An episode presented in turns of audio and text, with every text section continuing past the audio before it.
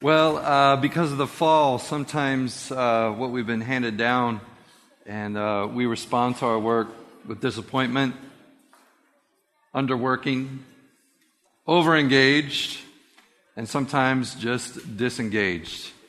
And uh, I don't believe that is the way that God would have us respond to our work, and uh, that the gospel helps us see work in a different light and helps us respond in a different way. Some of the things that we talked about last week is just the surprising truth that Genesis reveals that work was not part of the curse, but it was a part of paradise.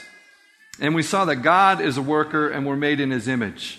And in doing that, God as creator and maker has also made us to create and cultivate just as he did.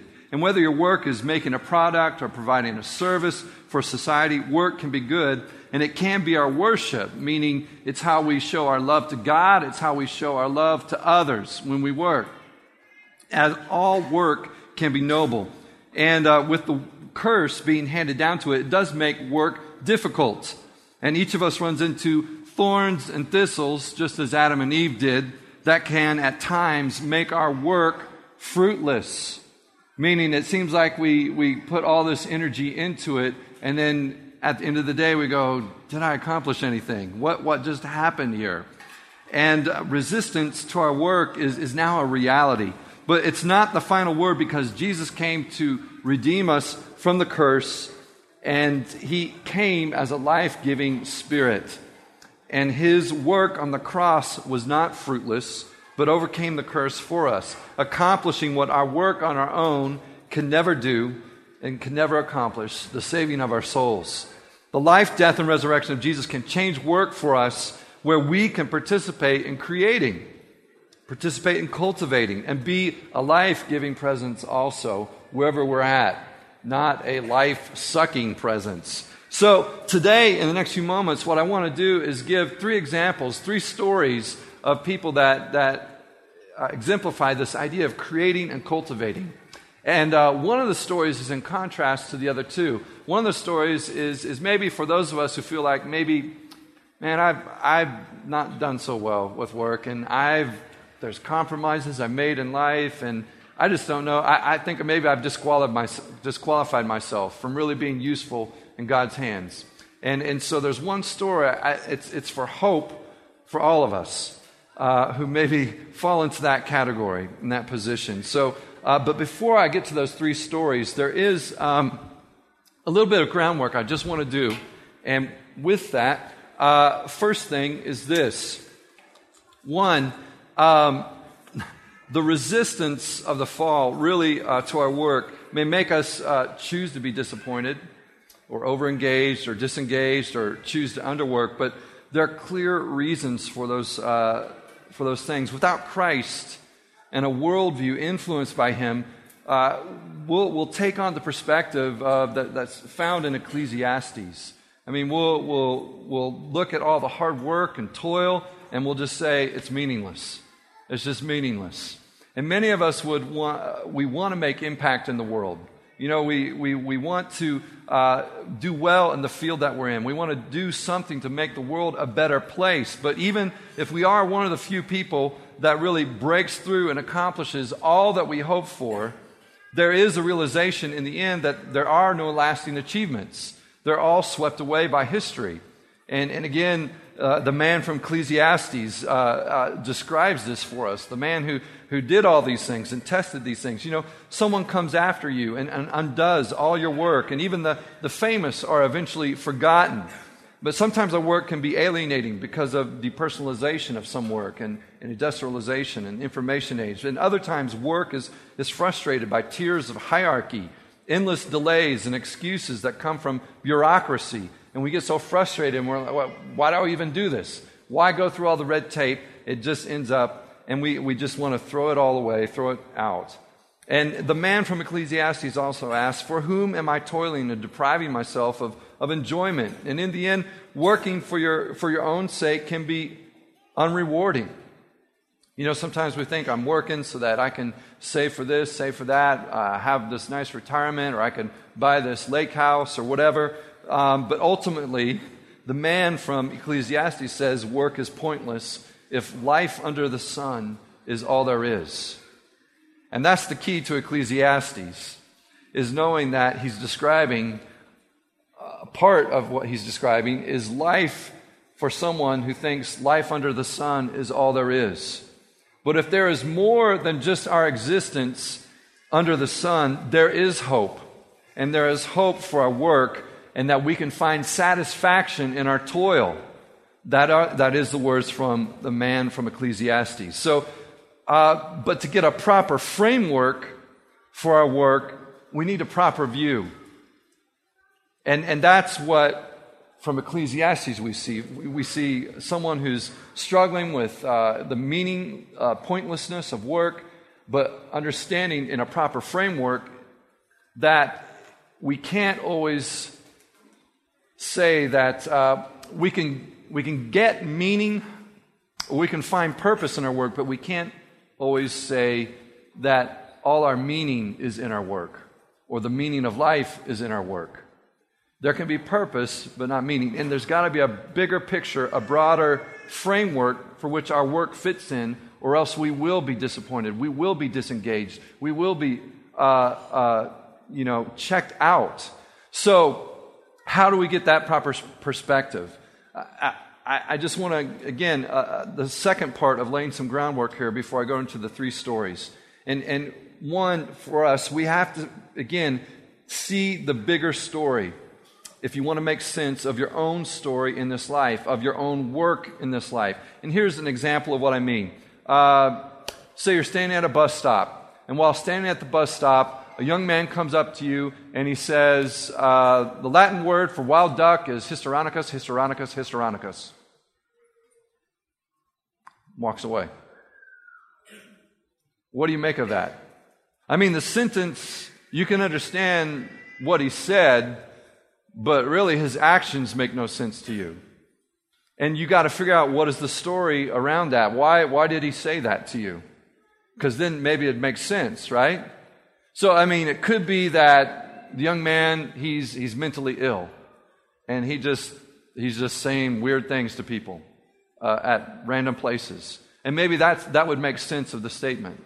Uh, maybe, maybe the young man, uh, he saw someone who looked just like you the other day who asked him, Hey, what's the Latin word for a wild duck? And, and maybe that would make sense of this, this little story. Or it could be, it could be that he is an agent for, you know, uh, he's a spy of, from another country and he's making, a, you know, saying the code for making his contact with someone and, and you were not the, the right contact. So, you know, those kind of things, the context or the bigger picture helps you make sense of this little moment, this little event.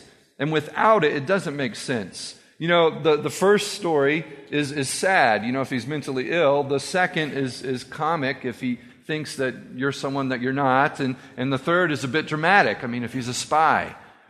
But the point is, without a handle on the story, there's no way to understand the meaning of what happened and no way, how to, no way to understand how to answer that young man. And if you get the story wrong, your response will be wrong. I mean, you, you pick a fight with someone who's a secret agent. I mean, they're, they're, they might kill you. You might be an assassin. Who knows? But you see, the story or the narrative is foundational to the way we think. If you get the story of our world wrong, for example, if you think life is mainly about self actualization and self fulfillment rather than loving God, you're going to get your life responses wrong, including the way you go about your work. Another uh, example of this, and what I'm trying to say with putting your work in the proper framework here, here's an example Little Red Riding Hood took some food to her grandmother and they ate it together. That's a charming description, but it's hardly a story. There's no plot a story that makes sense to us, but must also have the possibility of things uh, uh, being put right. So here's Little Red Riding Hood was at her grandmother's house, but a wolf broke in and ate them both. That's more dramatic, but it's just a dramatic set of facts. And again, it's not a story. For a story to be a good narrative, there should be an account of how life should be, an explanation of how it gets thrown off balance, and then some proposed solution to what will put life right again. And these components of a story are what fields of study outside of literature call a worldview. And there are different worldviews that are trying to make sense of the events of this life. But to me, the Christian storyline works beautifully to make sense of things. The whole world is good. Creation. God said it was good. That's the plan. The world is fallen. That's the fall. It's the problem. The whole world is going to be re- redeemed. It's the restoration. It's the solution. That makes sense. And when you put work into that framework, we can understand what is wrong with work and how there is a solution to make work fulfilling in the way God intended it. So, with these two things laid down as a groundwork, let's take two, uh, a couple of examples from God's Word. The first is the story of a young man named Daniel. He was a young man from a royal family in Israel, captured in the Babylonian conquest of Jerusalem. And Daniel, along with others, is taken into the court of the king of Babylon. And he begins uh, uh, some cultural and educational training. And their Hebrew names uh, Daniel, are changed, and they're given names of, of foreign Babylonian gods. Now, Daniel doesn't balk at this. He, he receives and he takes the new name, and uh, he receives the training. Uh, and he goes on and he learns and he excels. But when it comes to his main identity as a believer in the Almighty God, Daniel decides to speak up and not keep his faith private. And Daniel devises a plan that helps uh, his boss and helps him keep in the integrity of his faith. He was challenged with uh, the, the training program and the food that they were receiving. And Daniel, instead of drawing a line in the sand saying, Nope, can't do that, my faith says I can't, he comes up with a, a solution, a test that works both for him and for his boss. Again, he, he's creating, Daniel is creating a new path Sometimes we think there's choice A and choice B, and sometimes we've got to know that there is a third option. I, I believe the gospel and the God, always can help us find a third option. So Daniel has a certain areas that he will not compromise. And when it comes to prayer, everyone knows that Daniel goes and play, prays three times a day. Now, it's not that he's advertising it, it's just that Daniel is taking a prayer break on his balcony. And uh, people go, well, where'd Daniel go? Oh, okay, he's praying. And uh, when Daniel interprets the dream of the Babylonian king, he points to the God who made everything and explains how God makes sense of everything. So Daniel makes a great impact upon two different kings through his public faith. But before his faith was widely known, hear this Daniel applied himself to all the teaching and the literature of the Babylonians, and God gave him great knowledge and understanding. And Daniel, he cultivates what has been given to him. He cultivates it. He creates, he comes up with a plan, but he also cultivates and grows and excels. Daniel, at one point, uses his gift of understanding dreams to save his fellow counselors of the government administration he's working in. And without a worldview of faith influencing his work, without a bigger story, it made no sense for Daniel to make a sacrifice for his coworkers who were his competitors they wouldn't have done the same thing for him. And later we, we learn that, that, that they don't. They'd rather get rid of him. But when he's the one with the upper hand and the power, he sacrifices for his fellow workers and he saves their lives. Daniel served to the best of his abilities in two different government administrations, serving the work of the Babylonian and Persian government. Under each administration, his faith informed him and guided him in his decisions. And he did this even when there was strong opposition to him from his coworkers. At one point, under the Persian government, jealous coworkers tried to find dirt on him to get him fired, but they couldn't find anything. Daniel's example of work is one of great integrity and someone who created and cultivated in his workplace. Now, Daniel was someone, he didn't get to choose his work, his work was chosen for him. He was put in it, and, and he did his best with it. Now, uh, another story is the story of Nehemiah, and he is a man who did get to choose his work. Nehemiah uh, is another story of someone whose faith led him to take some risk. Nehemiah didn't have God revealing dreams to him, uh, didn't speak to him personally, but he operated in, in the way that many of us operate today, operating in what he was passionate about seeking God's help to accomplish something that was beyond himself and, and what he could offer. Nehemiah wanted to help his people, but in that work, he wasn't looking for a merit badge for community service. He understood that rebuilding the walls of Jerusalem, kind of urban planning, was a work that served the community. And as a worker, he served the work. He created teams of families to build the wall, and he cultivated a sustainable plan for work and a plan beyond the completion of the wall. His satisfaction wasn't merely in serving the community, but satisfaction was beholding the perfection of the work itself. And that kept Nehemiah from thinking the people owed him something for his pains.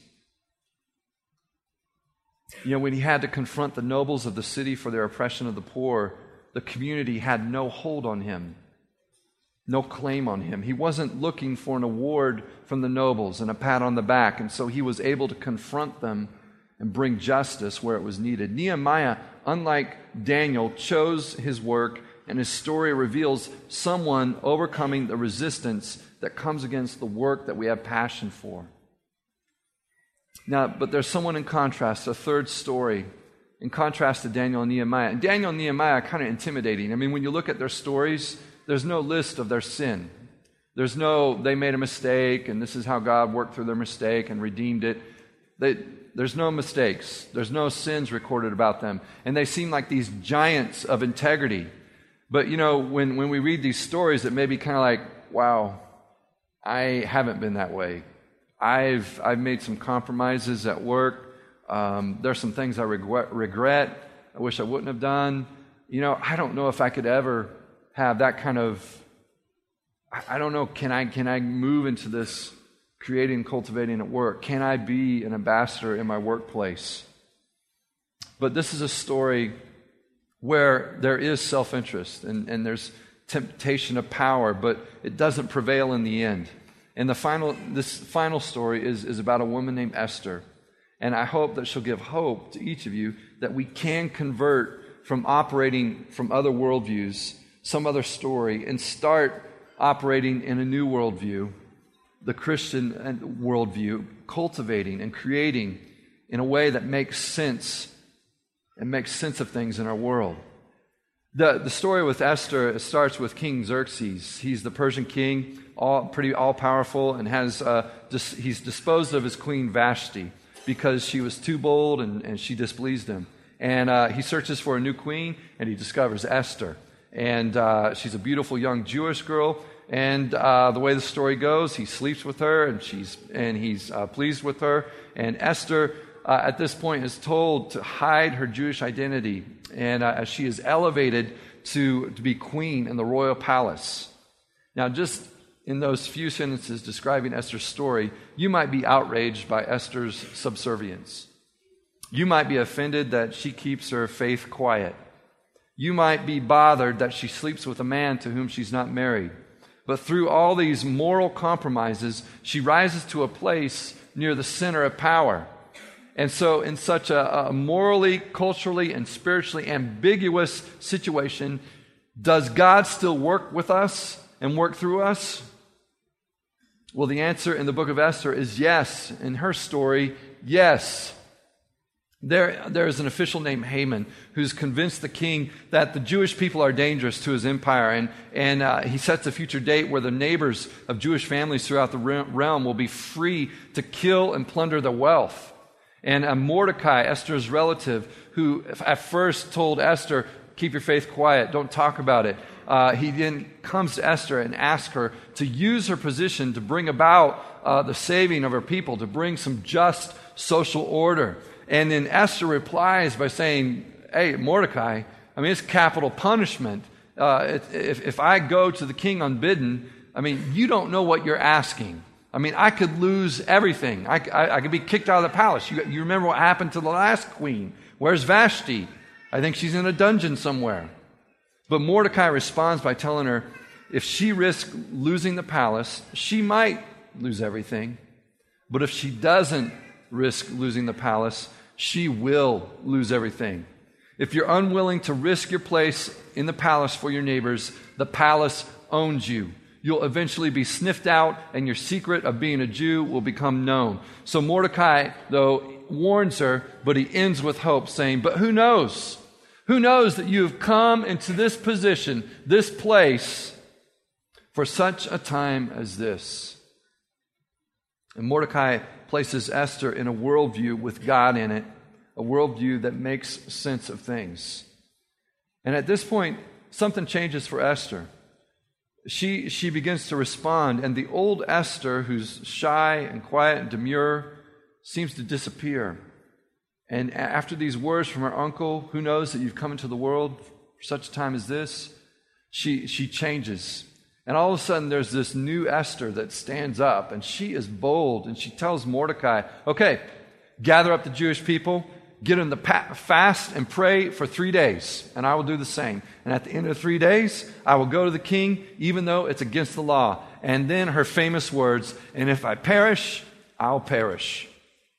And they're following in the story. You can read it. It's one of the most dramatic books in the Bible. But there's a series of coincidences that we know are not coincidences. Coincidences, and they occur uh, with Esther's courage, along with her courage, and she's received by the king and, and, the, and the hatred of Haman is unmasked, and Haman is executed, and the Jewish people are saved.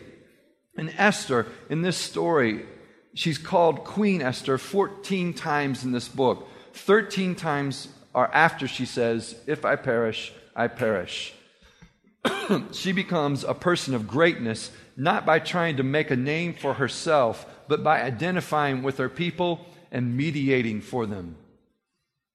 Now, if, again, what I said earlier, if you were to think about who is the man or woman God uses, you might think of someone like a missionary, a teacher, a church leader, or some specialist in some sort of spiritual work. But here today, there are three people who are not priests, not preachers. Now, Daniel was an administrator in the government. Nehemiah was an urban planner and developer. Esther is a woman with power in the civil government people working for economic flourishing, better public policy, racial justice, all in cultures that defined and valued these things differently from the Jewish perspective, a perspective that has God in the worldview. And God used these three people. You may or may not get to choose the work of your passion. Nehemiah got to choose. Daniel didn't. But either way, cultivate yourself like a garden and make room for the ministry of competence. Do your work well. You have a work that serves and produces for others. It, it, may be that it benefits your, your family, society, and benefits yourself, but think about how your work can benefit your field of work itself. Serve the work, and you may not always get approval from the people around you, but you will be satisfied with the work and have joy in it. Don't merely be inspired by Daniel, Nehemiah, and Esther.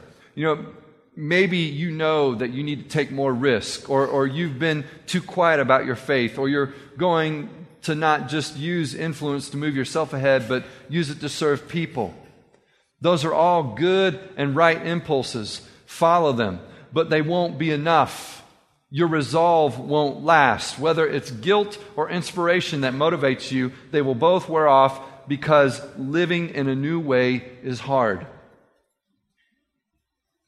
Look at someone like Esther not just as an example, but a signpost, a pointer. Here, God made everything. He sustains our life every moment. Therefore, we owe Him everything. But we live as if everything we have is ours to use as we see fit, to make it our own name great. Even people who do not consider themselves Christ followers know that there is something wrong with this picture. By everyone's standards, we are violating our relationship with God. And, and the religions of the world disagree on the story and the reasons, but they all agree on something. There is a gap between the divine and us, and something has to be done about it. But the answer from the Bible is right here in the story of Esther. Esther saved her people through identification and mediation. Her people were condemned, but she identified with them and came under the same condemnation. She risked her life and said, If I perish, I perish. Because she identified she could mediate before the throne of power like no one else could. And because she received favor there, that favor was transferred to her people. Sounds like someone else we know, doesn't it?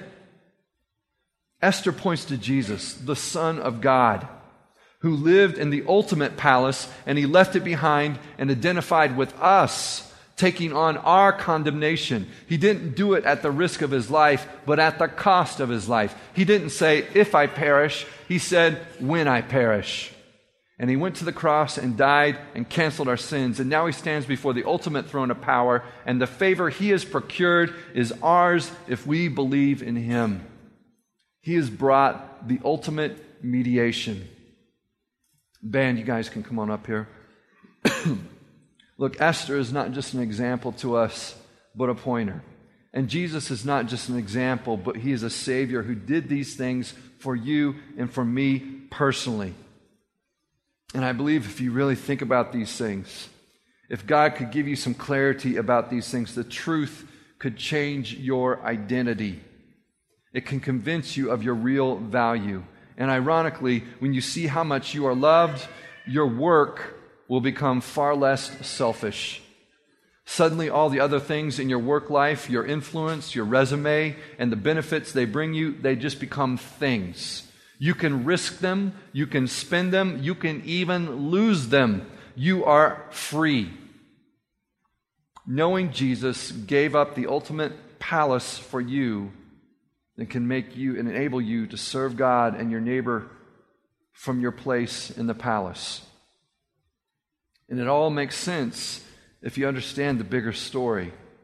It can help bring meaning to our smaller story of work when we understand the framework which our work fits, we can better see how we can convert to this idea of creating and cultivating. Lord Jesus, in the next few moments, I pray that your Holy Spirit would bring clarity, that you would help understanding. Lord, that you would help people get a picture of their work and how it fits in the larger framework of what you're doing in the world. Lord, how that can change everything in our view of work and how we respond to our work. God,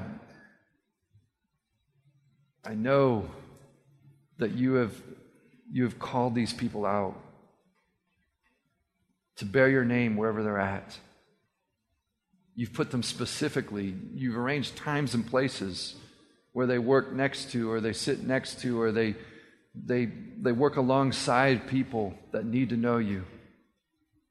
God, help us to be your people wherever we're at, especially in our work. Pray this in Jesus' name. Amen.